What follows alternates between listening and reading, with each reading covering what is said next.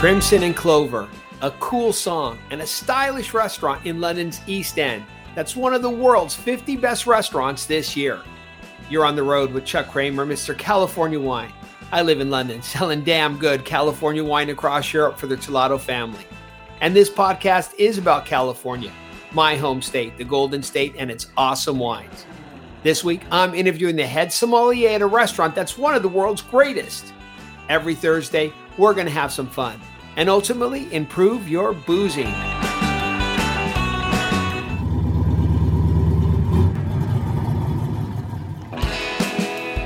The song Crimson and Clover was first sung by Tommy James and the Shondells back in the original hipster days of the 1960s.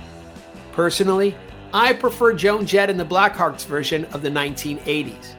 I was in university back then and just thought that this was one cool song, sung by a badass female rocker.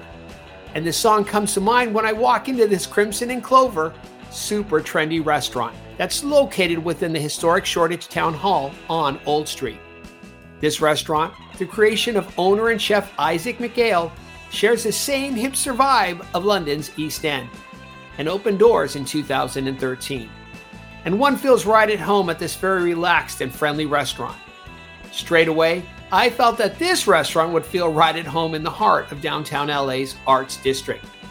And I'm guessing that when Chef Isaac whips up his tasting menu, my guest this week has his work cut out for him, coming up with the perfect glass of wine to pair with each course.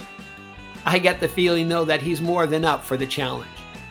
I popped by the other week to revisit and taste our Sanford Chardonnay and Pinot Noir with my guests before their dinner service. He showed me around the restaurant, and I have to tell you, I was impressed. This place is cool. Well, the cellar is, in his own words, the world's smallest it packs a mighty punch. He's got some epic wines racked from all over the globe, including a blockbuster Napa Inglenook from the 1960s. I have to admit, I haven't eaten at any of the world's best 50 restaurants, although I do have a table booked for dinner at the Clove Club in December. California is known for its awesome wines, and our winemakers are making some of the best wine in the world. And these wines are the perfect match to go with any of the chef's creations at each of these 50 restaurants. California enjoys over 140 wine producing appellations, including coastal, valley floor, and mountain fruit, ranging from Mendocino in the north all the way down south to Temecula, close to the Mexican border. California's wine producing regions benefit from an 800 mile long coastline that is the Pacific Ocean giving California the best climate in the United States to make wine. Hey, I'm losing track of time and need to get back on the road. I've got a head som that's waiting to be interviewed. So buckle up. Here we go on the road. A quick word from the buyer. TheBuyer.net is your connection to the premium on trade. TheBuyer.net is your on trade platform, linking key industry leaders influencers, producers, and suppliers in order to improve reach and awareness in the UK hospitality sector. My guest this week loves his natural wines that taste like natural wines and enjoys a good sour beer. He's a British sommelier from the northwest of England and currently holds his WSET Level 3, yet he's seeking the green pin with the title of Court of Master Sommelier Europe. You're on the road with Mr. California Wine. And my guest this week is Sam Hancock, head sommelier, the Clove Club in London. Sam, awesome to see you, and thanks for being on the road with me this week. No problem. Pleasure. How you doing? Yeah, I'm doing great this morning. It was a good weekend. Watched some NFL last night at the Hippodrome Casino with some buddies. So uh, yeah, it's good. What did you get up to? we went out for a few drinks. Um, two of her, my assistant head sommelier, she's moving to, to Malta in a few weeks, which I'm quite sad about. But yeah, we uh, we had a good send off for her. Oh, that's awesome! Yeah, I met her briefly the other uh, the other week. So, what's she going to be doing in Malta? Uh, not too sure. Uh, her partner's a chef, so he's sort of running, going to be running this uh, this exciting new project, and I don't know what Tuve is going to be doing. So we'll see. Okay, all right. So right off the bat, once she's gone, you're you're you're under the gun then, right? You're going to be under a lot of pressure. Yeah, yeah, I think so. wow, no wonder you're crying. All right. Well, listen, the Sam, the Clove Club is a destination spot in London. So tell me about this restaurant. What makes it so special? Yeah, well, we're um, quite a small uh, fine dining establishment. Yeah, as you said, in, in Shoreditch, um, one Michelin star and currently ranked in the top 50 world's best at 32. Yeah, it's, it's basically championing um, British produce. Isaac uh, McHale, who's the chef owner, he's, he's from the island of Orkney. Um, and the seafood there is absolutely outstanding. So very, very sort of fish-driven menu. As we're starting to transition into the colder months, we've also, uh, you know, we're going to be showcasing quite a lot of game um, on the menu. But yeah, it's just really good produce. It's not uh, manipulated in any sort of way. It's all very fresh and uh, nice, clean, pure flavors, um, with a nice wine list to sort of back it up as well. So uh, yeah, it's, it's, there's not many fine dining restaurants in, in this part of London, so it's uh, it's, it's, it's nice to be uh, in there working in this part of the, of the city. I love Shoreditch. You're right there off, right there on Old Street, and then, like you said, you've got a great restaurant there, fresh produce, fantastic food, great wine list, and then you got the nightlife. You got Rivington Street. You got a lot of things just right around you to like hit afterwards, right? Yeah, sure. Uh, yeah, yeah. Shoreditch gets quite quite lively uh, after about half ten. yeah, that's that's that's for sure. So, how did you get started at the Clove Club? What was your big break as head sommelier? I actually um, received a random phone call from a friend of mine who used to be uh, human resources here. Uh, I used to sell him wine in Manchester, and he basically came to, to work at the Clove Club and just gave me a phone call out of the blue. Were looking for sommeliers. At this point, I was working in Manchester, and he said, "You know, if you want to join, then there's a job for you." And I said, "Yeah, sure." And they said, "Great, you've got about six weeks to, to get get your stuff together and move down." So that's that was in August 2019, and uh, yeah, I've been been here ever since. Been there since August 2019. Okay, what were you doing up in Manchester yeah. before coming down to London?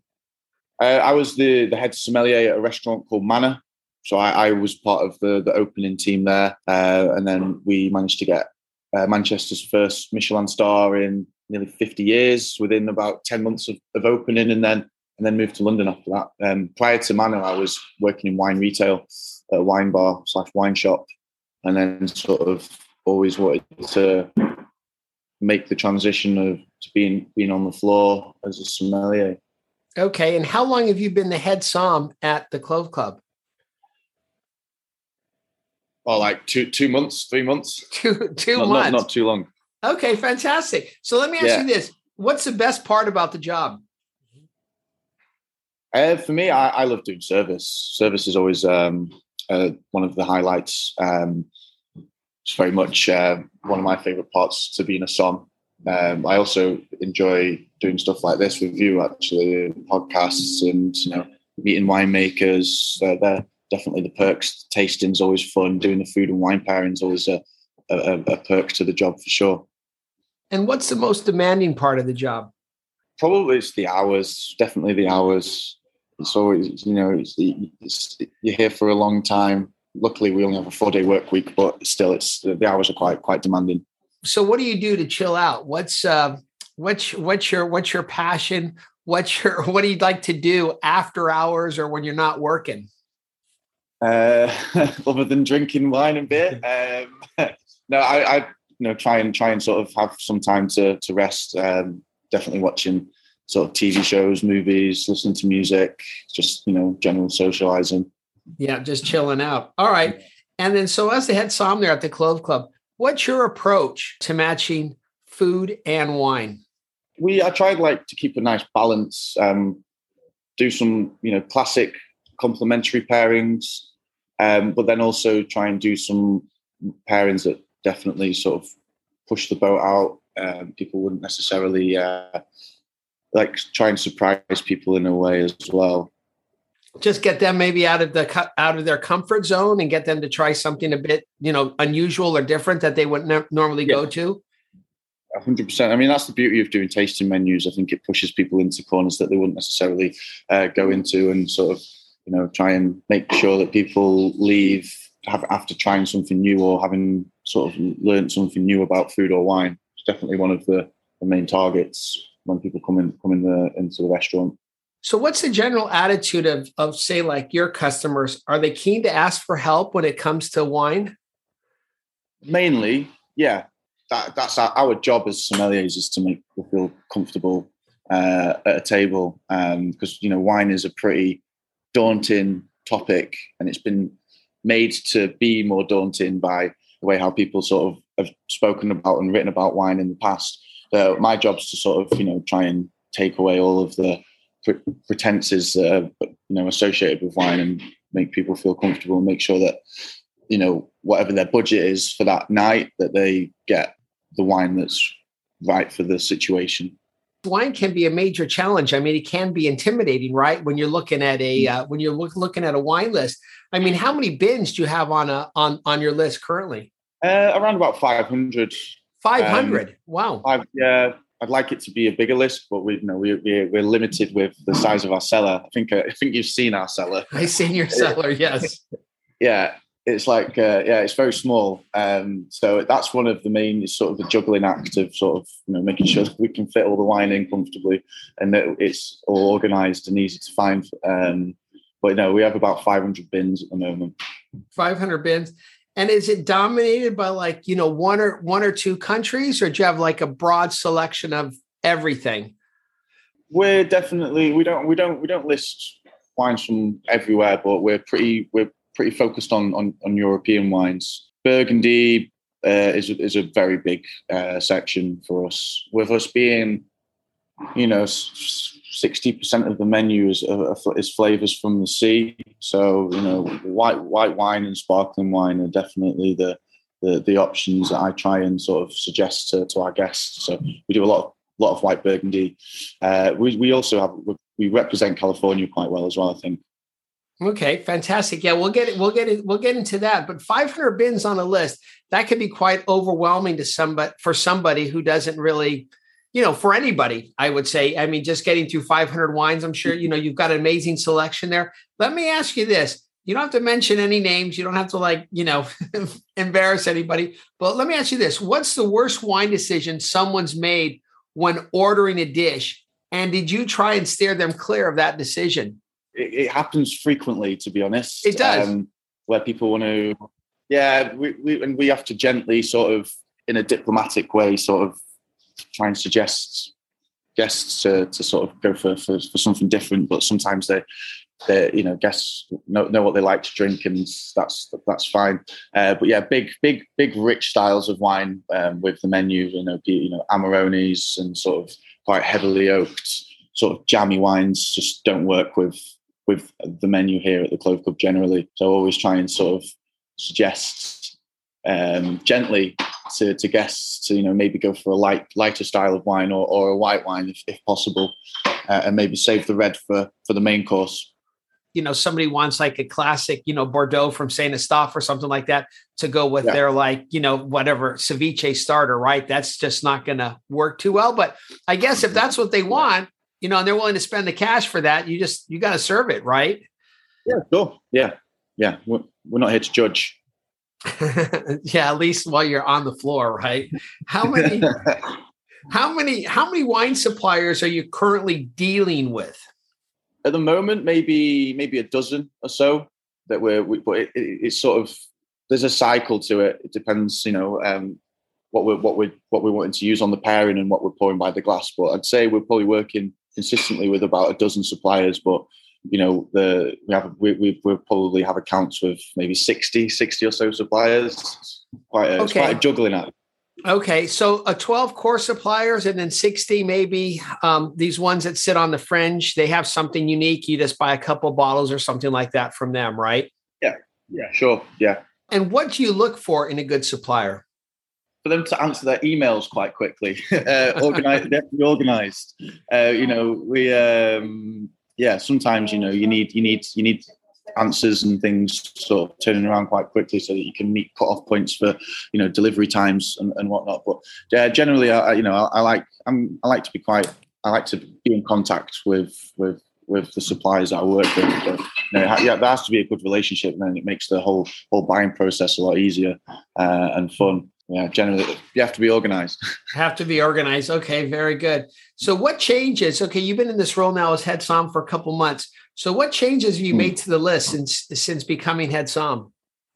Uh, we've definitely turned a, a focus towards um, listing more English sparkling wines. I definitely want the wine list to be recognised for its uh, for yeah for having a good representation of of, of the English sparkling wine section because it's uh, growing and very exciting um, uh, category at the moment, and we've definitely uh, turned a little bit more focus to the the by the glass uh, selection, taking uh, good use of the of the Coravin and sort of opening up some some some nicer bottles, some older vintages um, we're definitely trying to purchase more older vintages for the wine pairing. Something that's been really, really enjoyable from a service point uh, point of view is uh, watching people's reactions to to drinking older vintages. Because you know, as a wine professional myself, I don't get opportunities to drink, you know, a lot of older vintages, and being able to share that experience with with our guests is uh, it's quite fun. Okay, that's cool. And this, you know, the Coravin, you're right. It's opened up so many opportunities, like you said, to try like more expensive wines by the glass, older vintages. Do you find that if somebody says, what's the hit rate in terms of if you pour some, if you use a Coravin to pour like a glass of a more expensive bottle of wine, is that being converted into like a, a, a sale by the bottle? Not really, no. No. I, I would say no. Not for me personally. Um, no, it just, um, it's generally, you know, people a lot a lot of our guests and I think a lot of modern drinkers now are looking to not not quite drink as much, but what they do drink is they're they're, they're happy to spend more and sort of you know go for more sort of premium offerings. So yeah, we tend to sell just like three three three glasses uh, to to an individual guest, but they no, I wouldn't say that it's translated into into bottle sales at the end. You get more English sparkling wines on the list. You you're you're using the Coravin a bit more. Any big gaps to fill? Yes, always. What, always. What are you? What's what's what are you looking for now? I think today, this morning, I've uh, been looking through some lists for for German Riesling. Um, that's definitely um, a part of the list where we we could we definitely need to improve on here at the uh, here at the restaurant. Uh, definitely the, the, more drier styles of, of Riesling, um, more Trockens. Um, so that's the sort of the more the most immediate focus for the wine list at the moment. Okay, fantastic. Who are you talking? Really well with the menu. Riesling works really well with, with, with the food that Isaac Isaac and the team are, are, are, putting out at the moment. So, so who has a good? Who are you talking to for your German Rieslings? Who has a good list? There's a we have a, a, a guy. He used to be a sommelier actually called Zigmars. Zigmars from Howard Ripley. He's got they specialize in in German wines. So you know his his Riesling selection is outstanding. Um, so we'll definitely be uh, be working with, with Ziggy at, at, Howard and Ripley. Okay, fantastic. All right. So right now, what's the biggest challenge you face in the restaurant, and what impact is that having on the business? Uh, there's there's there's quite a few um, issues um, in the restaurant industry at the moment. There's more there's more sort of immediate um, issues that you know they'll fix themselves over time but you know definitely staffing is um, is a problem for for hospitality at the moment. And that's ultimately you know having an impact on is stretching stretching what we can do in, in, in service really. Are you capping the number of reservations you're you're taking because of the staffing issue? Yeah we're definitely um, being being mindful of of how many guests we can accept for, for services. You know there's a lot of expectation behind the restaurant, especially since the uh, most recent uh, listing of the, the, top 50 world's best. You know, we have to. There's more pressure on us to you know deliver a top class service. So we have to cap to make sure that we can uh, still still still offer that for, for maintain, yeah maintain that level of service and quality. But number 32, number 32, top 50 uh, best restaurants in the world. That's awesome, Sam. Yeah. This Sam, this podcast is about California and its awesome wines. So, what's your take on California wine today? Um, it's one of my favorite regions for for wine, uh, specifically like Central Coast, uh, Sonoma Coast. But for me, um, we we the sommeliers as well at the Clove Club. You know, we we we love to sell Californian wines to to our guests, and it, it, it sings with the food that that we have at the Clove Club as well. So, yeah. Well, that's that's great to hear. If you could fly to California t- tomorrow, which wine region would be first on the list, and which producer? I'd go and see uh, Matt and Ben from Benevolent Neglect. They're they're based in Napa. I was supposed to do a harvest with them this year, but we we weren't allowed in into the states due to uh, coronavirus. But I would uh, they would be the first people that I would I'd, I'd see straight up. Okay, so you're dealing with what John and Arthur over at Nectar Wines for those wines, yeah? Yeah, yeah. Nectar has a good California offering. So, how many California wines do you have on your list right now? Maybe 40. 40. Okay. 40, 50 maybe, yeah. Which one are your top sellers? Oh, we do really well again with all Central Coast stuff. Um, we, we sell a lot of a Riesling by um, Adam Adam Tolmach of uh, Ojai Ojai Vineyards. Um, he has a, a Riesling from Santa Barbara called from a vineyard called the Kick on Ranch. Okay. And we, we've we've sold, sold a lot of that Riesling recently. Fantastic. So about 40 wines from California. That's a really good representation. Any new California wines that you're looking to add to the list in the near future? Yes, actually, we are in talks with somebody about listing Serratas. Yeah, we're looking to list some, some, wines from them. So, okay, uh, yeah, fantastic, good. Well, I'm glad your focus is on California. I, I agree with you. Central Coast, Sonoma Coast. You know, cool fruit, Pinot Noir, Chardonnays. I think you know those type of wines are are fantastic for your uh, for your list and those wines that Chef Isaac is putting together. Final question for this part of the podcast, Sam. What advice would you give a sommelier starting out in the trade right now in London? Graft. Um, be prepared to, you know, have to work hard um, and study as much as you can. The more knowledge you've got, the the more fun service can be, uh, and the more fun and better experience you can create for, for, for the guests as well. Having having you know good fundamental knowledge and background knowledge of of, of, of regions. Okay, so I think important thing to be in some knowledge, doing a lot of tastings now that we're coming out of COVID. I mean, tastings are ramping, ramping up in the trade, which you can take advantage of. What about yourself? What are your what are your ambitions going forward in terms of, say, continuing education? What are you? Uh, what's in your sights?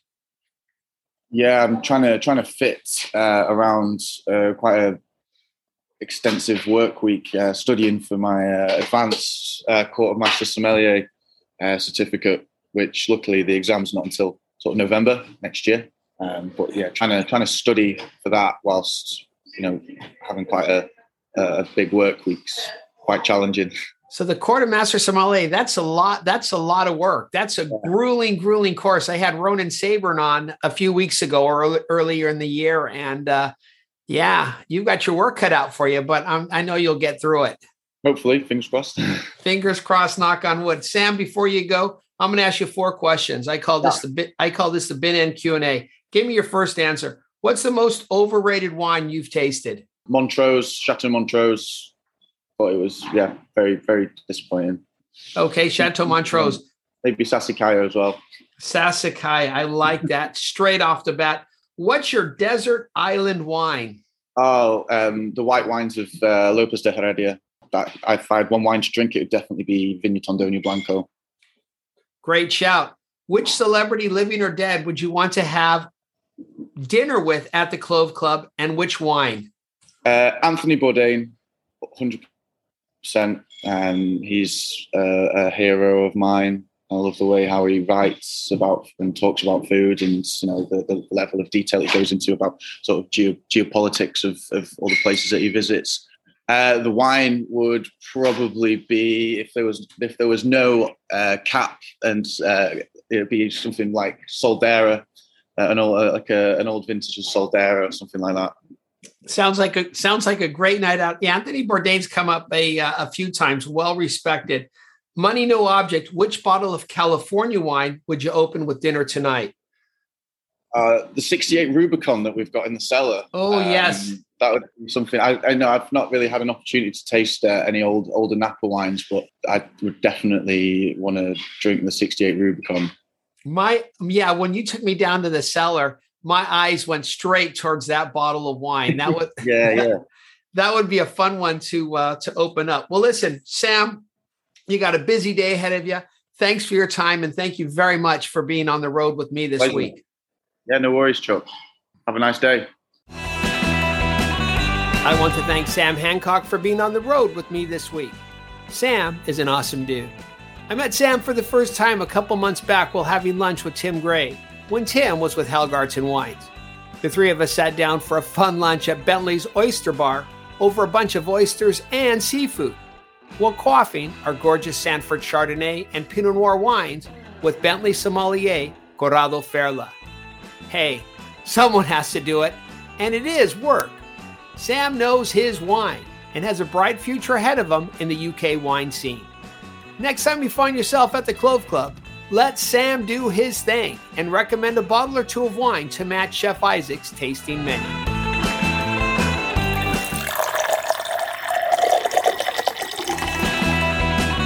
Now it's time for Wine of the Week, which comes to you recommended by Sam the man himself. If you find yourself at the Clove Club, Sam's California pick is the Presqu'Île 2018 Pinot Noir from the Santa Maria Valley. Presqu'Île is a family owned winery in the Santa Maria Valley dedicating to crafting outstanding cool climate Pinot Noir and Chardonnay.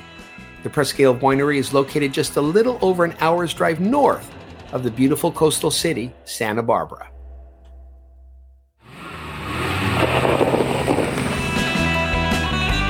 And I have a fun fact for you. Did you know that the top two of the world's best 50 restaurants are located in Copenhagen? Noma and Geranium sit atop the mountain this year. The Golden State also boasts three in the top 50. Benu in San Francisco comes in at number 28, followed by Single Thread in Healdsburg at number 37, and Atelier Crenn in San Francisco at number 48. Thanks for tuning in this week and I hope you enjoyed our chat with Sam Hancock. And I'll be back next week interviewing Stephen Drury, hotel manager of the new Pan Pacific Hotel in London. If we can't hop on a flight to the Golden State, I'll bring California to you. It would be so cool if you would tell your friends about this podcast. See you next week on the road with Mr. California Wine. Take it easy.